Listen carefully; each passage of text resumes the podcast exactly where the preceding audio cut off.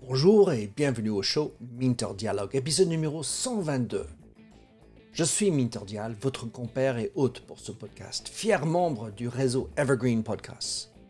Pour plus d'informations et pour explorer les autres podcasts sur ce réseau sélectif, allez visiter leur site evergreenpodcasts.com. Mon invité aujourd'hui est Philippe Maillère. Philippe est un véritable polymathe, étant sociologue, écrivain de multiples livres, maîtres auxquels les plus prestigieuses, acteur, chanteur et journaliste primé. Il est également hôte de mon podcast préféré en français, Nouvel Esprit Public, qu'il anime depuis 2017.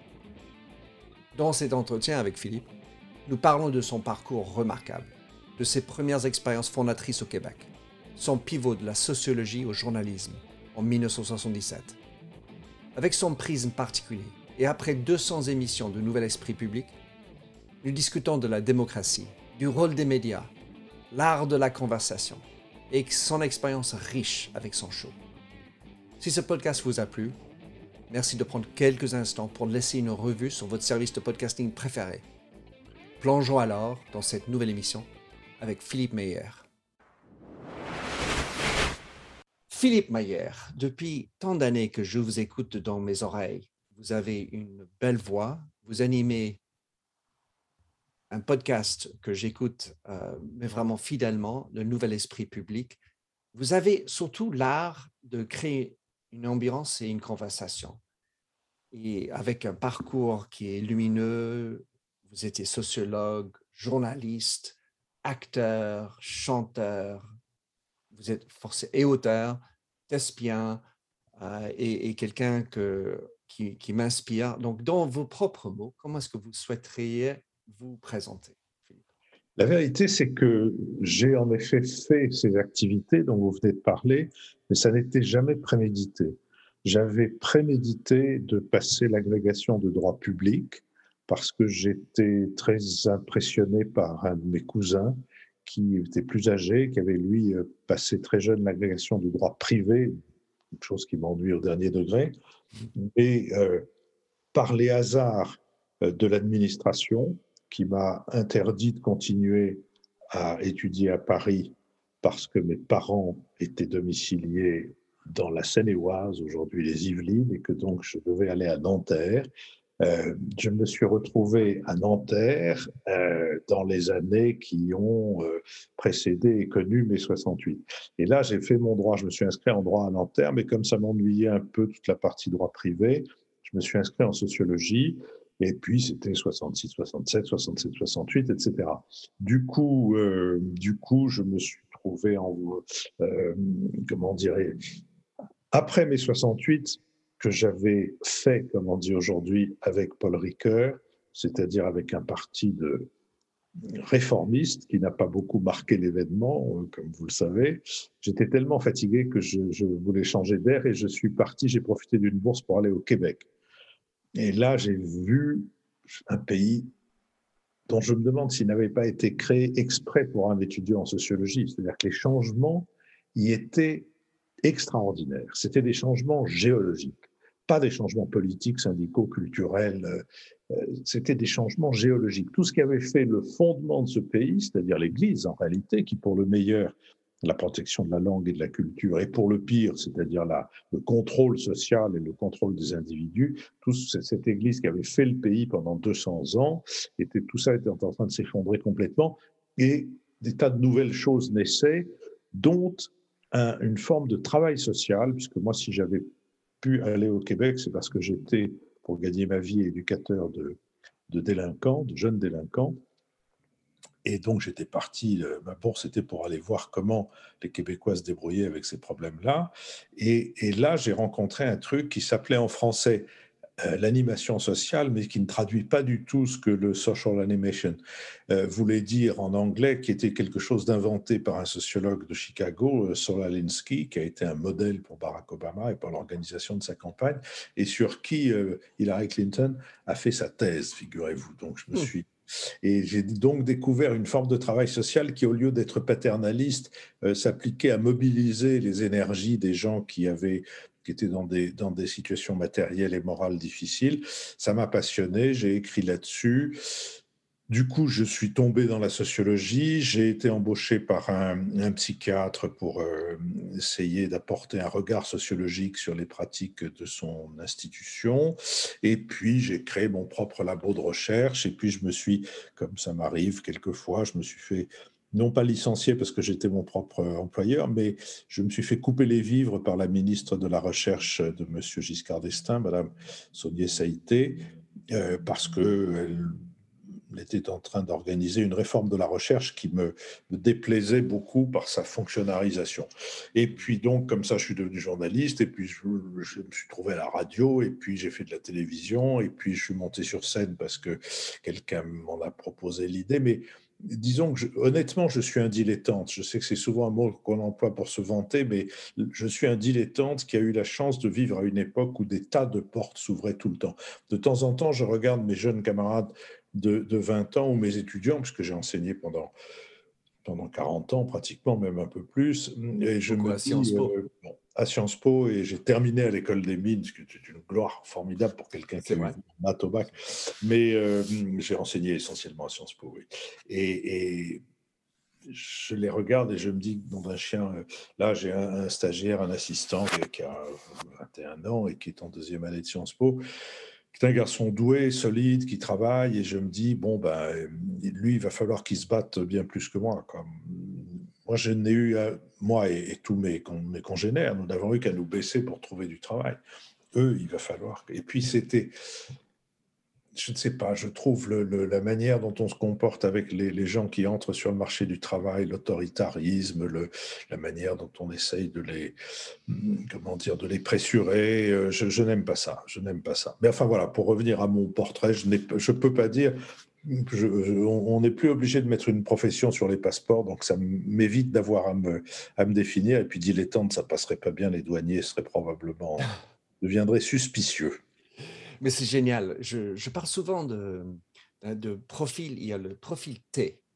Et le profil T, c'est que j'ai un bras, une branche du T qui est solide, qui est une seule branche. Donc ça, c'est mon expertise. Après, il y a le Pi qui a deux branches. Il y a le, la table au-dessus, il y a deux branches. Donc j'ai deux expertises. Ça, à la limite, c'est ah, une concoction.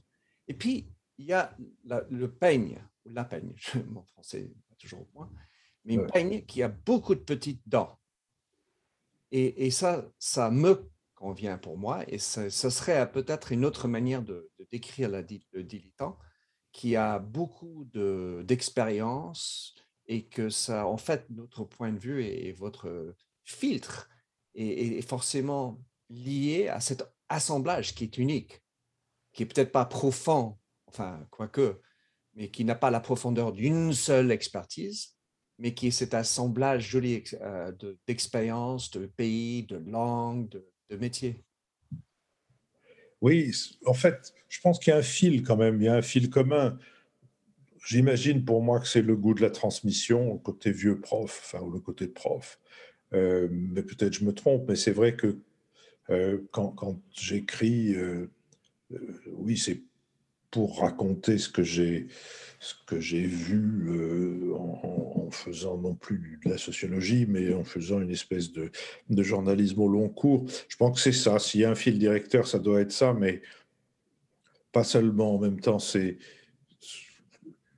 l'idée aussi, c'est de comment dire, de, de, si vous voulez, le travail, ça allège votre propre vie, quoi. Ça vous donne, ça vous donne l'impression de quelque chose. Vous faites quelque chose d'important, d'utile, etc. Et ben voilà, je pense que c'est c'est aussi euh, tout ce qui peut tourner autour de la distance, l'humour, la chanson. Euh, la chanson, c'était voilà, c'est une des choses à laquelle je me suis employé quand j'étais à la radio publique, était de de faire connaître, apprécier, aimer, goûter le répertoire de la chanson, le répertoire. C'est vraiment euh, de toutes les époques, l'époque contemporaine, et puis en remontant jusqu'à l'époque de mon arrière-grand-mère, enfin, jusque, en remontant à l'époque où, on a commencé à enregistrer des chansons, parce que dans ma vie, la chanson a joué un rôle, euh, a joué un rôle considérable, et je trouve très dommage qu'on prive les générations qui arrivent euh, de ce répertoire, non pas pour qu'elles le fassent, euh, qu'elles se mettent à faire, à aimer la même chose que nous, parce que j'aime pas la même chose que mes parents, qui n'aimaient pas la même chose que les leurs, etc., etc. En partie oui d'ailleurs, et en partie non. Voilà. Donc, euh, ce qui est curieux, c'est que j'ai un, un goût vraiment très très fort pour la chanson et je n'en ai jamais écrit une. Tout le monde croit que j'ai écrit ah. des chansons que j'ai mis dans un tiroir. J'ai même jamais essayé, j'ai jamais eu l'idée. C'était. Bah, c'est jamais trop tard, Philippe. Euh, moi, j'en ai écrit 19 chansons. Le, répertoire de la chanson peut très bien survivre sans ma contribution. Alors, j'ai juste euh, un petit aparté euh, personnel, c'est que la chanson Fredo que vous avez enregistrée euh, il y a quelques, enfin 20 ans à peu près. Euh, j'ai un très très bon ami, Fredo, et je l'ai renvoyé à lui. Ah. Il, a, il a été très touché. Donc la chanson, évidemment, ça, ça bouge les gens. J'ai envie de dire, dans, dans, la transmission, il y a de l'émotion euh, qui passe à travers la musique, à travers l'humour. Mais quand vous avez fait votre travail avec les délinquants, ça me fait penser à, enfin, quelle est le, la clé de la transformation? Vous voulez transmettre, mais euh, j'imagine en tant que sociologue, vous étiez en train de regarder comment un délinquant se réinsère, se revient dans, dans une vie, entre guillemets, euh, normale. Oui non. En fait, euh, le, je pense que le travail de prévention de la délinquance juvénile à laquelle j'ai participé était inspiré de l'idée de ne pas enfermer les gens dans une étiquette, qu'elle soit judiciaire ou qu'elle soit autre chose. Donc de leur ouvrir des portes, euh, de leur euh, donner des possibilités. Alors c'est vrai que je l'ai dit tout à l'heure, c'était facile de trouver du travail. Donc s'ils voulaient s'insérer dans la société, ils, n'avaient qu'à se baisser pour trouver du boulot, même s'ils n'avaient pas de formation. Mais je dirais que mon, goût euh, comme sociologue et comme historien, puisque j'ai fait ma thèse avec beaucoup d'histoire sociale, euh, me porte à essayer de d'aller voir les choses et de les raconter euh, parce que c'est la condition nécessaire pour qu'elles puissent être transformées. Euh, je suis très frappé de ce que, au, au 19e siècle, au milieu du 19e siècle, quand s'est passé en France cette grande transformation, la première révolution industrielle, il y avait une quantité considérable de bouleversements et donc de problèmes qui allaient avec le déplacement des populations, leur logement, leur santé, le travail des femmes, le travail des enfants, l'alcoolisme, le repos, euh, la médecine, etc. Et tous ces problèmes ont été étudiés euh, par des sociétés savantes, philanthropiques, qui ont fait des monographies sur euh, le, travail des enfants dans les mines, sur euh, euh, l'accouchement euh, dans, telle ou telle nouvelle cité ouvrière, ou, etc. Et à partir de tout ce travail de collecte d'informations, des théoriciens ont construit des réponses à, à, cette question sociale qui était la question du 19e siècle. Marx, d'un côté, l'Église de l'autre, par exemple, ont élaboré leur doctrine à partir de ces mêmes collectes d'informations qui avaient été euh, rassemblées par le docteur Villermé euh, sous l'autorité de l'Académie des sciences morales et politiques. Et ça m'a toujours frappé. C'est la connaissance euh, du, terrain qui permet ensuite d'élaborer des doctrines, et c'est pas le contraire. Voilà, donc moi j'ai participé très volontiers à cette cette entreprise-là qui est de connaître un peu mieux le, certains terrains, donc en l'occurrence, oui, la délinquance, mais aussi euh, d'autres sujets auxquels je m'étais intéressé quand je, quand je faisais le sociologue, comme disent les Italiens. J'aime beaucoup cette formule italienne où on ne dit pas je, je, suis avocat, on dit je fais l'avocat, mais faccio l'avocat. Ben voilà, on faccio le sociologue. Ben voilà. C'est intéressant l'histoire de faire d'aller sur le terrain, être dans le réel. Et pour avoir vécu quatre ans également au Québec, je sais combien être sur le terrain et dans la terre est aussi propice là-bas. Philippe, dans votre parcours, vous avez donc fait depuis les années 70 beaucoup de journalisme dans plein d'endroits. Et ensuite, ce qui m'a attiré vers vous, et comment je suis tombé sur vous, c'est votre podcast. Et, je voulais savoir comment vous êtes arrivé à ce, canal, parce que vous goûtez à beaucoup, vous avez fait plein d'autres médias dans la transmission. Le podcast, c'est arrivé comment pour vous? Écoutez, ça encore, c'est arrivé comme le reste, c'est-à-dire sans que je le veuille, ni que je le prévoie. J'ai dû quitter la radio de service public euh, en étant dans un très, très aigu désaccord avec ces nouveaux dirigeants. Euh, bon, ben voilà, euh, je m'en allais. À l'époque, je faisais deux émissions, une émission sur la chanson et une émission d'analyse politique d'un sujet national et d'un sujet international chaque semaine. Ces deux émissions avaient eu la chance de rencontrer un public qui était très heureux et bon, et finalement, elles s'arrêtent. Et moi, euh, j'ai d'autres projets. Je dis, bon, ben voilà, ça s'arrête. J'ai été 35 ans à la radio, faire autre chose. Et autre chose, pour moi, ça voulait dire voyager. Parce qu'à un moment de ma vie, quand je faisais de la recherche, j'ai beaucoup voyagé. J'ai eu la chance de me faire des amis dans pas mal d'endroits du monde mais la radio m'a empêché de refaire des voyages au long cours. Je pouvais faire des. Tu vois, la dernière fois que je suis allé au Japon, j'y allé quatre jours. Euh, donc euh, voilà, c'est pas beaucoup. Euh, c'est mieux que, que pas. C'est loin, c'est loin pour quatre jours. C'est loin pour quatre jours. Et donc là, je voulais retrouver les voyages dans lesquels on, presque à la limite, on ne sait pas quand est-ce qu'on va revenir. Et voilà, je me préparais à ça. Et puis les auditeurs de, de l'émission qui avait été supprimée à Radio France euh, m'ont bombardé de courriels, de messages, disant mais vous pouvez pas arrêter, euh, débrouillez-vous, vous n'avez qu'à passer sur Internet, nous on s'en fiche que ce soit par voie hertzienne ou par Internet, on vous écoutera, on a, ça fait partie de notre des choses qui, qui comptent pour nous. Donc bon, j'ai été un peu impressionné par ça. J'ai réuni l'équipe avec qui je faisais cette émission à Radio France et je leur ai dit qu'est-ce qu'on fait? Et ils m'ont dit mais on continue. Ah bon, et on continue, moi je ne savais même pas pour comment ça se passait. Donc j'ai lancé une espèce de d'appel autour de moi en disant tu connais des gens qui font du podcast? Et y a, on m'a donné l'adresse d'un type qui m'a dit non moi je peux pas faire ça mais je vais vous envoyer à quelqu'un qui produit des podcasts et je suis arrivé euh, euh, je suis allé voir Julien Deville, un garçon qui à l'époque devait avoir 26 ans, mmh. euh, qui m'a vu arriver avec une émission qui n'était pas du tout euh, ce qu'il faisait lui dans les podcasts. C'était et, mais qui a, eu la l'idée que bah, bah, ça valait la peine d'essayer. Et il a essayé, donc c'est lui qui s'est occupé de la partie matérielle, ça de faire en sorte que la semaine d'après, on se retrouve proposé au, et puis là, bon, après, il y a le bouche à oreille. Alors, le, bouche à oreille fait qu'on est passé de, je crois, 31 euh, 000 auditeurs par mois à 300 000 par mois. Donc, ça fait une multiplication par 10 en 4 ans. Ce n'est pas l'essentiel. Bien sûr, tout le monde est content d'avoir davantage d'auditeurs.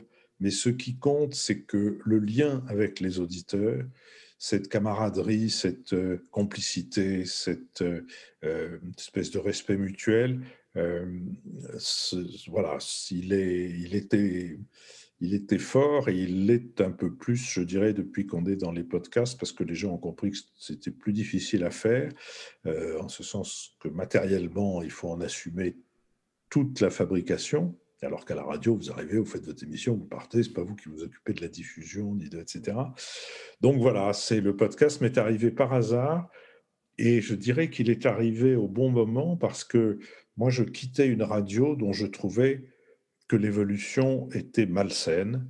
C'était une évolution conformiste, une évolution autoritaire euh, et une évolution, euh, je dirais, euh,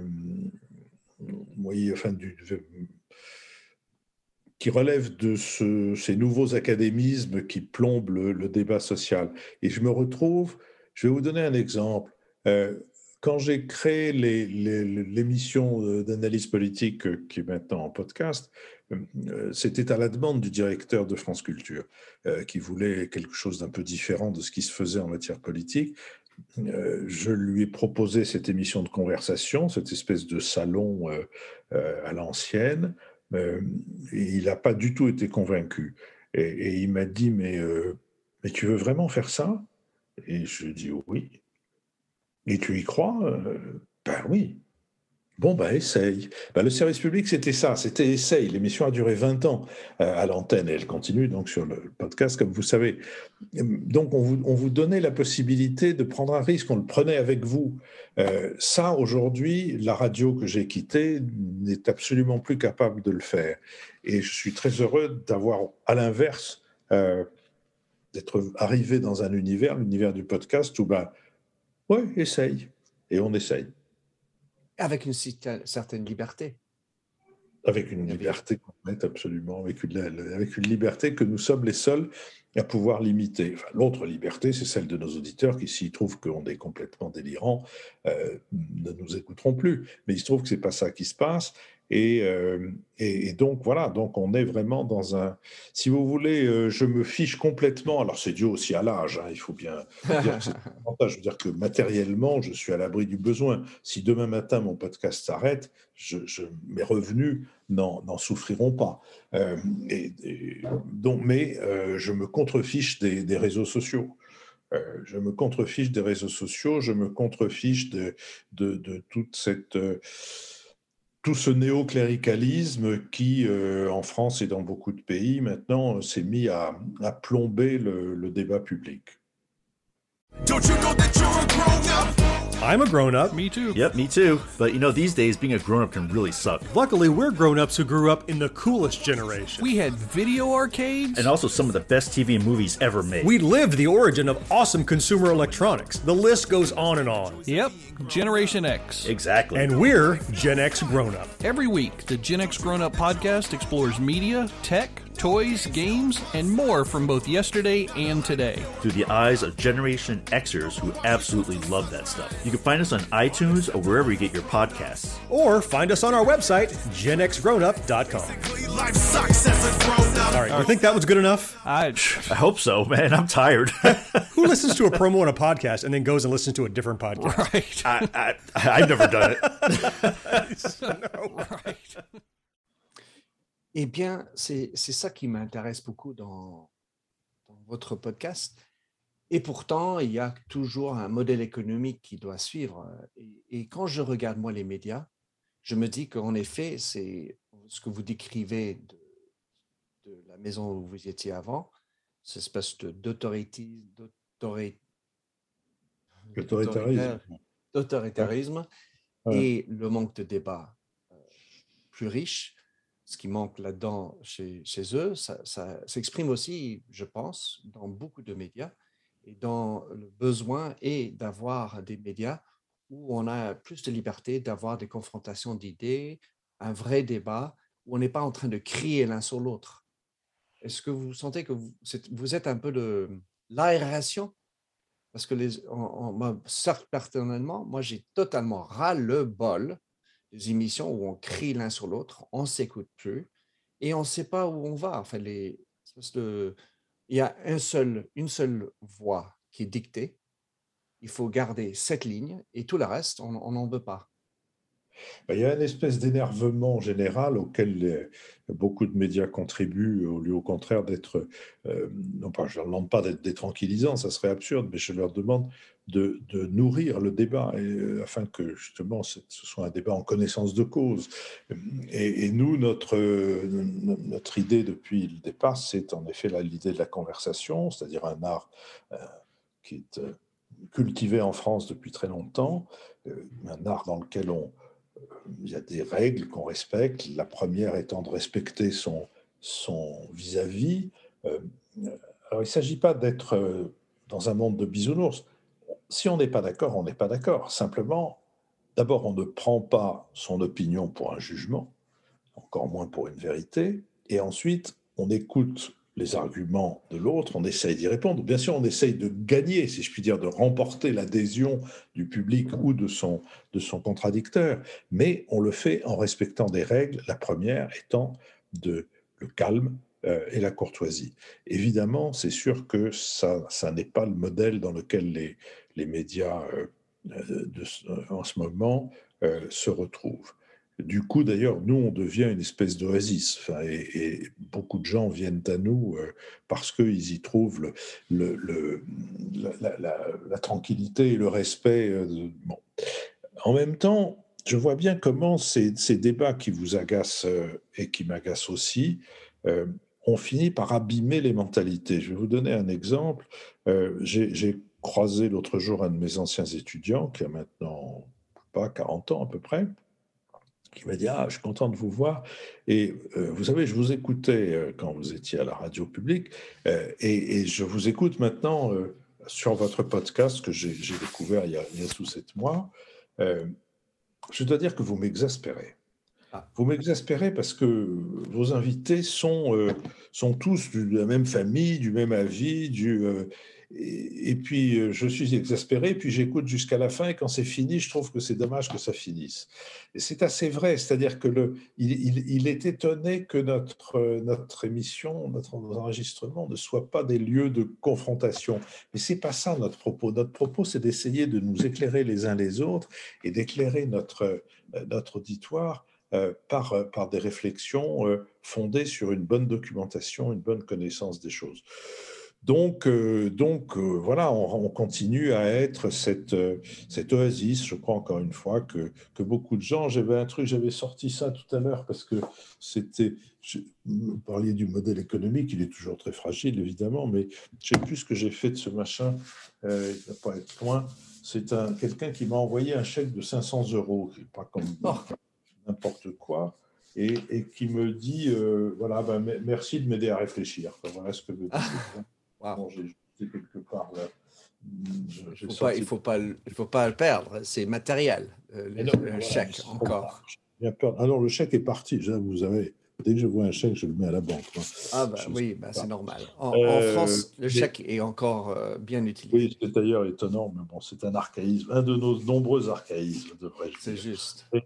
Voilà. Donc, euh, c'est ça qui, je crois, euh, crée le, le, lien durable. C'est bien plus durable que n'importe quelle euh, opération de communication, que ce que n'importe quelle opération de communication pourrait nous rapporter. Euh, le, le, bouche à oreille qui nous fabrique des auditeurs, euh, ça nous fabrique des, ça fabrique un lien substantiel.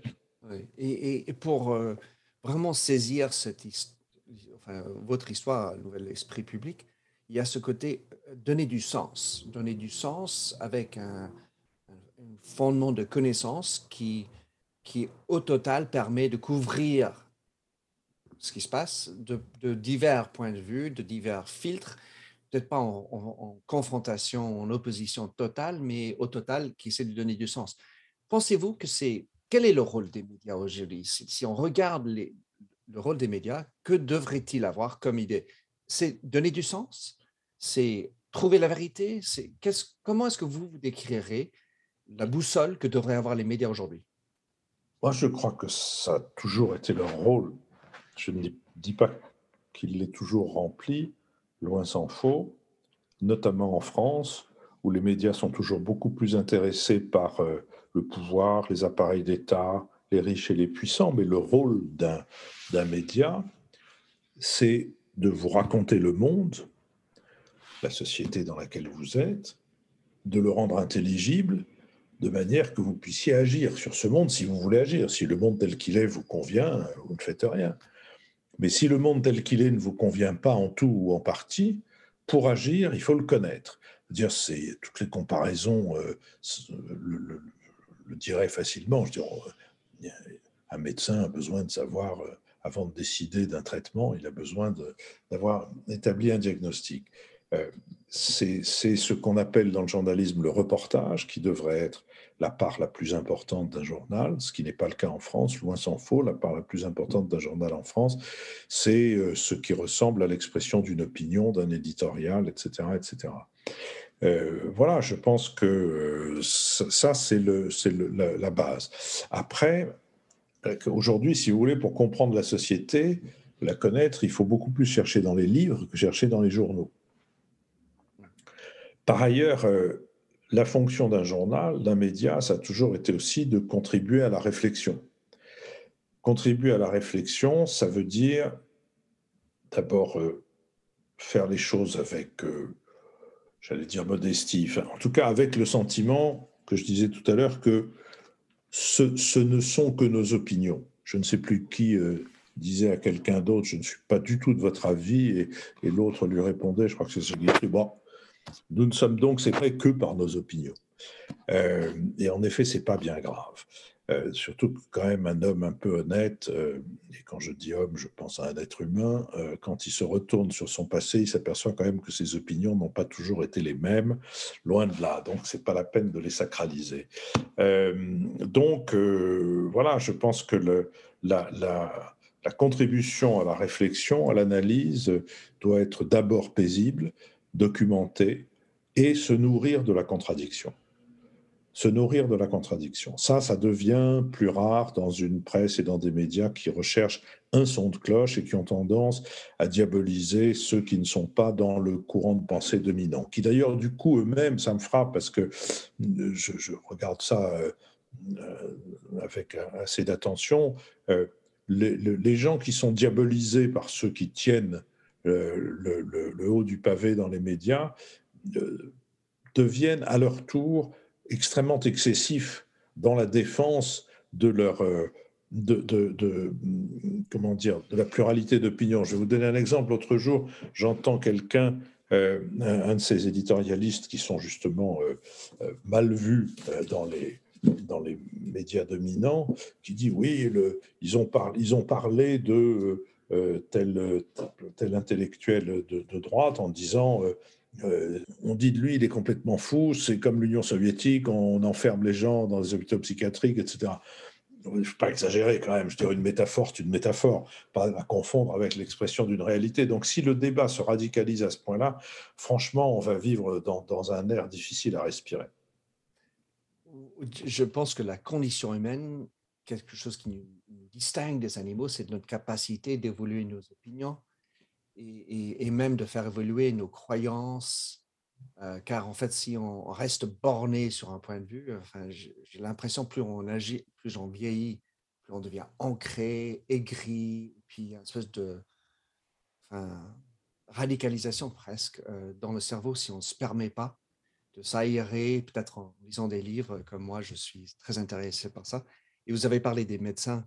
L'idée aussi, et ça c'est quelque chose que je voudrais vous, que vous commentiez, c'est qu'un un, médecin doit connaître son, la médecine, doit connaître les, les, enfin, les pathologies, etc.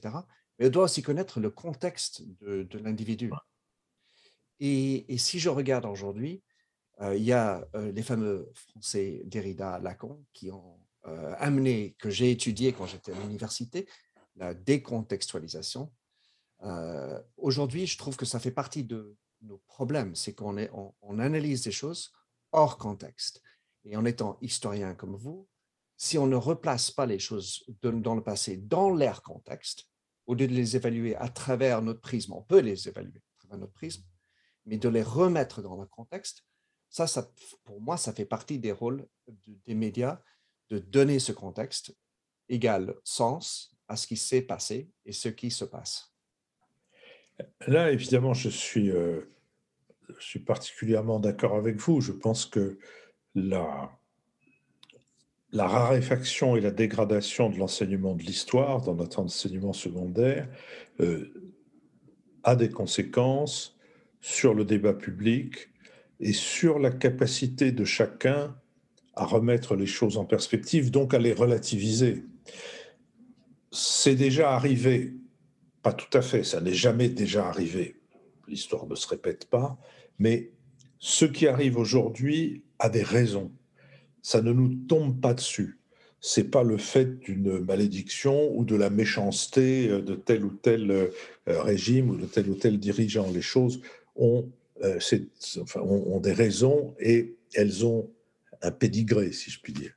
Ne pas avoir les outils pour le comprendre, c'est évidemment devenir un gibier particulièrement facile pour toutes les exaltations, pour euh, toutes les, radicalisations. Et donc, euh, le premier enseignement qui devrait être, j'allais dire rétabli, il n'a pas complètement disparu, mais qui devrait être réorganisé, revivifié, c'est l'enseignement de l'histoire. Oui. Je, souvent, dans les années de Trump aux États-Unis, on parlait assez catastrophique, ça n'a jamais été comme ça. Je dis, attendez, attendez, attendez. Mon arrière-grand-père était sénateur en 1925 et il a écrit un discours, enfin, il a fait un discours sur le, dans le Sénat américain en disant que c'est horrible, la gauche et la droite, ils n'ont jamais été plus loin, etc. Et puis avant ça, il y avait un autre moment qui était 1858 jusqu'à 1860. C'était assez divisif. Euh, ça, finit, ça finit très mal. Et on oublie. si, on oublie. Oui, bien sûr, mais euh, mais je suis sûr, là, vous parlez encore, vous parlez à des Américains. Je me demande si on faisait comme ça rapidement un sondage, combien de Français savent qu'il y a eu une guerre civile américaine? Qui est quand même pas un élément totalement inutile pour comprendre ce qui s'est passé euh, et ce qui se passe encore d'ailleurs. Donc euh, voilà. Mais c'est, enfin, l'histoire. Et on a besoin d'avoir ça. Et, quand vous regardez la démocratie, est-ce que vous n'avez pas le sentiment, n'empêche, qu'aujourd'hui, euh, la politique, les médias avaient un rôle essentiel à l'intérieur de ça, ça, ça c'est une période de crise pour la démocratie et que les médias doivent jouer un rôle plus important pour garder une démocratie qui est faible et qui n'est pas une, garantie de vie. Oui, mais les médias ne peuvent pas suppléer l'absence de vision ou l'absence de caractère de ceux qui font de la politique. C'est quand même un problème. On a aujourd'hui un personnel politique qui est très médiocre. Et, il est très médiocre euh, probablement parce qu'il n'a pas de prise sur la réalité. Si vous voulez, quand on voit en France euh, à quoi sert, ou plutôt à quoi ne sert pas le Parlement, à quoi ne sert pas l'Assemblée nationale, on se dit que si on avait 25 ans, on n'aurait pas du tout envie d'aller là. Si on avait 25 ans et envie de faire des choses pour euh, faire bouger un peu la situation, c'est pas au Parlement qu'on irait. Euh, dire le, la France est continuellement un régime monarchique et elle l'est de plus en plus. Or, il se trouve que ça n'est pas faire offense à l'actuel président de la République de dire que quand le général de Gaulle a créé cette constitution monarchique, c'était autour de lui et, que le président de la République actuelle n'a pas tout à fait la même dimension, la même pointure euh, que le général de Gaulle, pas plus d'ailleurs que son prédécesseur ou que le prédécesseur de son prédécesseur. La politique aujourd'hui attire des carriéristes médiocres d'une part. D'autre part, elle est complètement mangée par la communication. La communication, c'est le contraire de la politique. La politique, c'est poser un problème et essayer de trouver les compromis qui permettent euh, de le, faire avancer, d'en faire avancer une solution en tout ou en partie. La communication, c'est ce qui consiste à enfumer les, gens et le problème pour faire croire qu'il n'y en a pas. Bon, à partir de là, euh, tous les médias du monde euh, se donneraient-ils la main? Ils n'arriveraient difficilement à, changer, en tout cas rapidement, euh, à, changer la situation. Que donc euh, ils puissent fournir à leurs lecteurs, qui sont aussi des électeurs, les moyens de comprendre le monde dans lequel ils vivent, sans doute. Mais pour ce qui est d'aider ceux qui veulent transformer ce monde en tout ou en partie, je pense que les médias sont quelque peu désarmés. Ce que vous dites, en fait, ça me fait penser à l'expression en français de la com, faire de la com. Oui, c'est ça. Et, ça, c'est la politique. or, ça devrait être plus de la conversation. Car en fait, il y a toujours plusieurs côtés à, animer. J'ai deux dernières questions pour vous, Philippe. Le, le premier, c'est que vous, on a parlé aussi de le modèle économique, parce que et, euh, et, là-dedans, c'est un clin d'œil à l'histoire du Bada. Parce que j'ai dû. Euh, c'est un truc amusant, c'est parce que bon, je suis rentré dans la presse tout à fait par hasard, je vous l'ai dit tout à l'heure. Euh, je, je, je, venais de me fâcher avec la ministre de la Recherche, et donc j'étais au chômage. Et il se trouve que Jean-François Revel, intellectuel bien connu en France et aux États-Unis, et même d'ailleurs dans d'autres endroits du monde, Jean-François Revel dirigeait cet hebdomadaire l'Express, et il cherchait quelqu'un pour faire des critiques de livres d'histoire et de sciences humaines. C'était ma partie. Euh, on m'a présenté à lui, j'ai fait euh, une ou deux critiques. Ça lui a plu, le ton lui a plu, Et du coup, il m'a invité à déjeuner et il m'a dit bon bah écoutez, euh, moi j'ai besoin de gens comme vous pour redresser ce journal. Est-ce que vous accepteriez de rentrer au journal? J'ai tout de suite accepté et j'en suis fort heureux. J'ai beaucoup aimé travailler avec cet homme. et il se trouve qu'il a publié ses mémoires, Le voleur dans la maison vide, et plusieurs personnes lui ont fait observer qu'il y avait certains aspects qu'il n'avait pas euh, conservés. Et donc, il a publié un Bada. Et pourquoi un Bada? Parce qu'il était marseillais et qu'à Marseille, il est d'usage que le marchand de glace auquel s'adressent les enfants leur offre un supplément qu'on appelle le Bada chaque fois qu'ils achètent un cornet de glace. Donc, moi, j'ai créé des suppléments au Nouvel Esprit Public. Euh, un premier supplément, c'était au moment fort de la pandémie, où, comme j'ai 20% d'auditeurs qui vivent à l'étranger, je leur demandais de raconter comment ça se passait chez eux. Euh, et puis maintenant, un, un, bada culturel, où je demande à des gens qui ont une activité dans le domaine de l'écriture de raconter euh, leur vie. Ça prend aussi bien un danseur étoile que des scénaristes, que des gens qui ont restauré un château Renaissance, qu'une une agent, un impresario d'actrices, d'acteurs, euh, etc. Enfin voilà, c'est traductrice. J'ai récemment fait euh, un, un, bada en deux épisodes passionnants avec Sarah Vermand, qui est la traductrice du romancier que je considère comme un des plus grands romanciers américain contemporain, sinon le plus grand, qui s'appelle Philippe Meyer, malheureusement pour ah lui. Bon, j'en sais rien, mais enfin plutôt pour moi. Et puis, hein, elle est aussi la traductrice d'un romancier canadien, celui-là, Michael Christie, qui a publié un livre en français, ça s'appelle Lorsque le dernier arbre, ce qui n'est pas la traduction du titre anglais. C'est un très remarquable roman, une sorte de thriller écologico-politique, euh, très très bien. Enfin bref, donc elle nous a expliqué ce que c'était que la traduction pour elle, qui est aussi actrice. Ça a été très intéressant. Donc ces BADA, ces suppléments, nous permettent d'aller un peu plus loin dans certaines directions. Et génial, j'adore comment vous racontez ça. Euh, pour vous donner mon angle d'anglo-américain, euh, c'est que vous avez fait maintenant plus de centaines de badass qui va vers badass badass. S'il y avait juste un S de plus, vous serez un badass, Philippe. Oui, on um, échapperait à ça. je voulais juste vous parler de ça aussi. Mais dernière, dernière, dernière question. Vous avez parlé de la chanson, vous avez, vous avez touché à plein d'art euh, et vous avez une musique tout à fait extraordinaire pour ouvrir euh, le nouvel esprit public euh, de Vorlac. Pouvez nous racontez-nous votre choix alors, c'est un, mouvement d'un trio de Dvorak, trio piano, violon, violoncelle, donc un trio tchèque. Euh, enfin, le trio est français, le, de compositeurs est tchèque.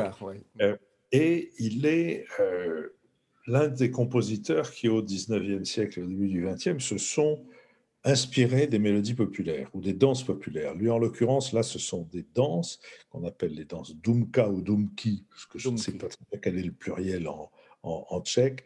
Euh, et donc, il a écrit six euh, danses d'Umki qui sont là interprétées par le trio Wanderer, qui est maintenant un trio connu dans le monde entier, récompensé, apprécié, demandé dans le monde entier, mais que moi j'ai connu quand ils étaient au conservatoire à Paris et qui n'avaient pas d'ailleurs encore formé leur trio.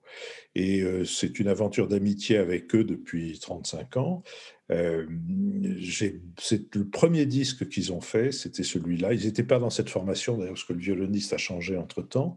Mais le premier disque qu'ils ont fait euh, comportait ces trios qui sont très agréables, évidemment, et très dansants, euh, puisqu'ils sont composés à partir de danse. et j'ai trouvé que ça faisait un, un, générique très agréable. Et il se trouve que je ne suis pas le seul à l'avoir trouvé, c'est un générique qui a été adopté par les, par, les auditeurs. Euh, et, j'ai eu, après, je crois, une dizaine d'années de, d'émissions à France Culture avec cette, ce générique, euh, j'ai eu le mauvais réflexe de dire oh bon peut-être changer un peu cette idée qu'on a qu'il faut toujours changer euh, bon. et j'ai mis autre chose je me suis fait par les auditeurs qui ont dit non mais ça va pas non mais vous vous croyez où? C'est à nous ce machin là vous me privez? Donc, c'est rendu, c'est rendu. Voilà, c'est aussi une histoire d'amitié d'ailleurs, puisque avec le trio Wanderer, donc il y a beaucoup d'histoires d'amitié autour de ma propre histoire et autour de l'histoire du Nouvel Esprit Public. Je m'en doutais, et, ça me fait penser à, Il y a un point dans cette musique où il y a une pause. Et ensuite, cette pause, pregnant pause, vous permet de vous introduire.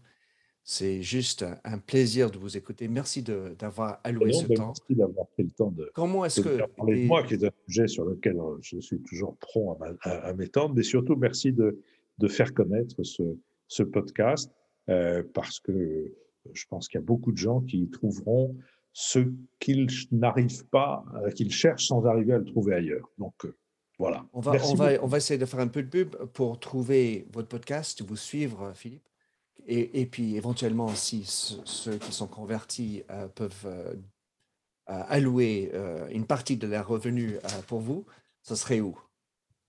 Alors, tout ça se trouve sur notre site, très simple, le nouvel esprit public sans séparation, le nouvel esprit public.fr. Et là, vous trouvez tout. Vous trouvez le lien pour écouter les émissions, le lien pour écouter les BADA, le lien pour financer l'émission. L'avantage étant que les Français sont euh, profite d'une réduction fiscale, 66% quand même, de la somme qu'il nous, qu'il nous donne. Et puis alors on trouve aussi des innovations récentes, comme par exemple le, le compendium, le compte-rendu analytique de chaque émission. C'est-à-dire que nous sommes le seul podcast qui puisse se lire et s'écouter.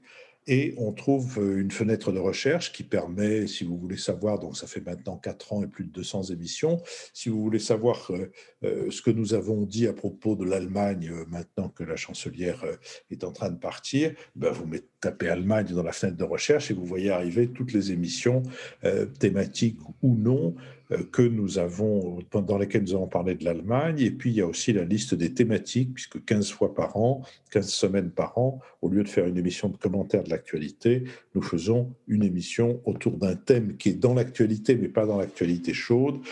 Et je dirais que cet été, on a fait beaucoup de choses sur des pays et on a eu le nez plutôt creux, puisqu'on avait fait quelque chose sur la zone Indo-Pacifique où euh, on s'agite beaucoup maintenant, quelque chose sur Taïwan où on s'agite pas moins, quelque chose sur le Nigeria. Bref, euh, nous, essayons d'alterner les, sujets, euh, encore une fois, dans l'actualité, mais je dirais tièdes, et les sujets chauds, c'est-à-dire ceux de l'actualité de la semaine. Le nouvel esprit public sans séparation.fr. Philippe Meyer, merci beaucoup. Merci à vous. Merci de nous avoir écoutés sur Minter Dialogue en français. Vous trouverez tous les liens et références cités lors de cet entretien sur mon site minterdial.fr. Pour vous inspirer, je vous laisse avec une chanson que j'ai écrite dans ma jeunesse, A Convinced Man.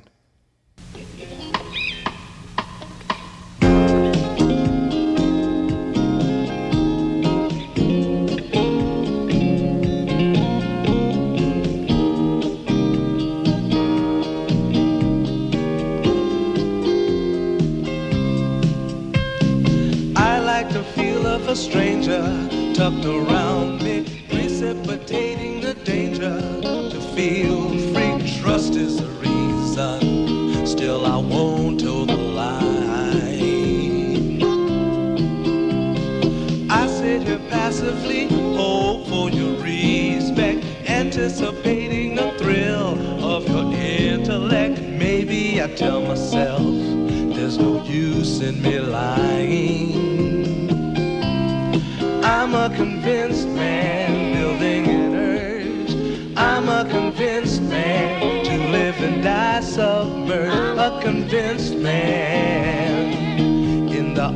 arms of a woman.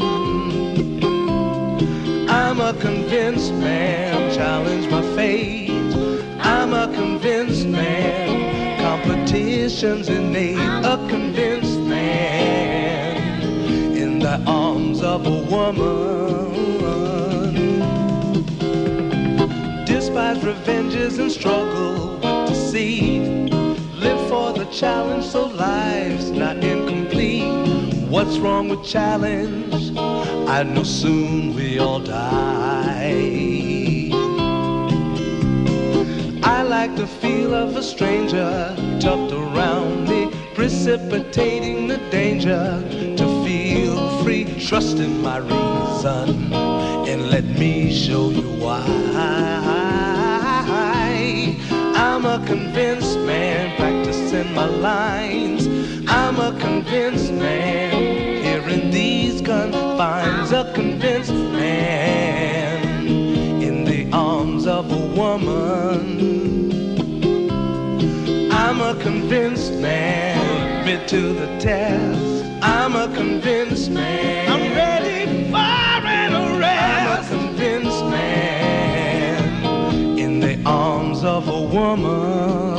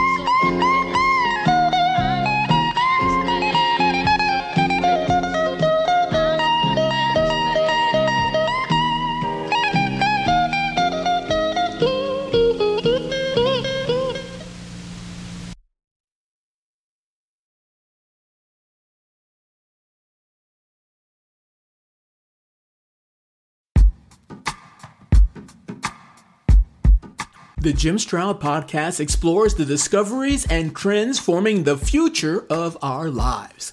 Brain to brain communication, robot bosses, microchip implants for workers, and artificial intelligence replacing human workers are all happening now. If you want to know what's happening next, subscribe now to the Jim Stroud podcast.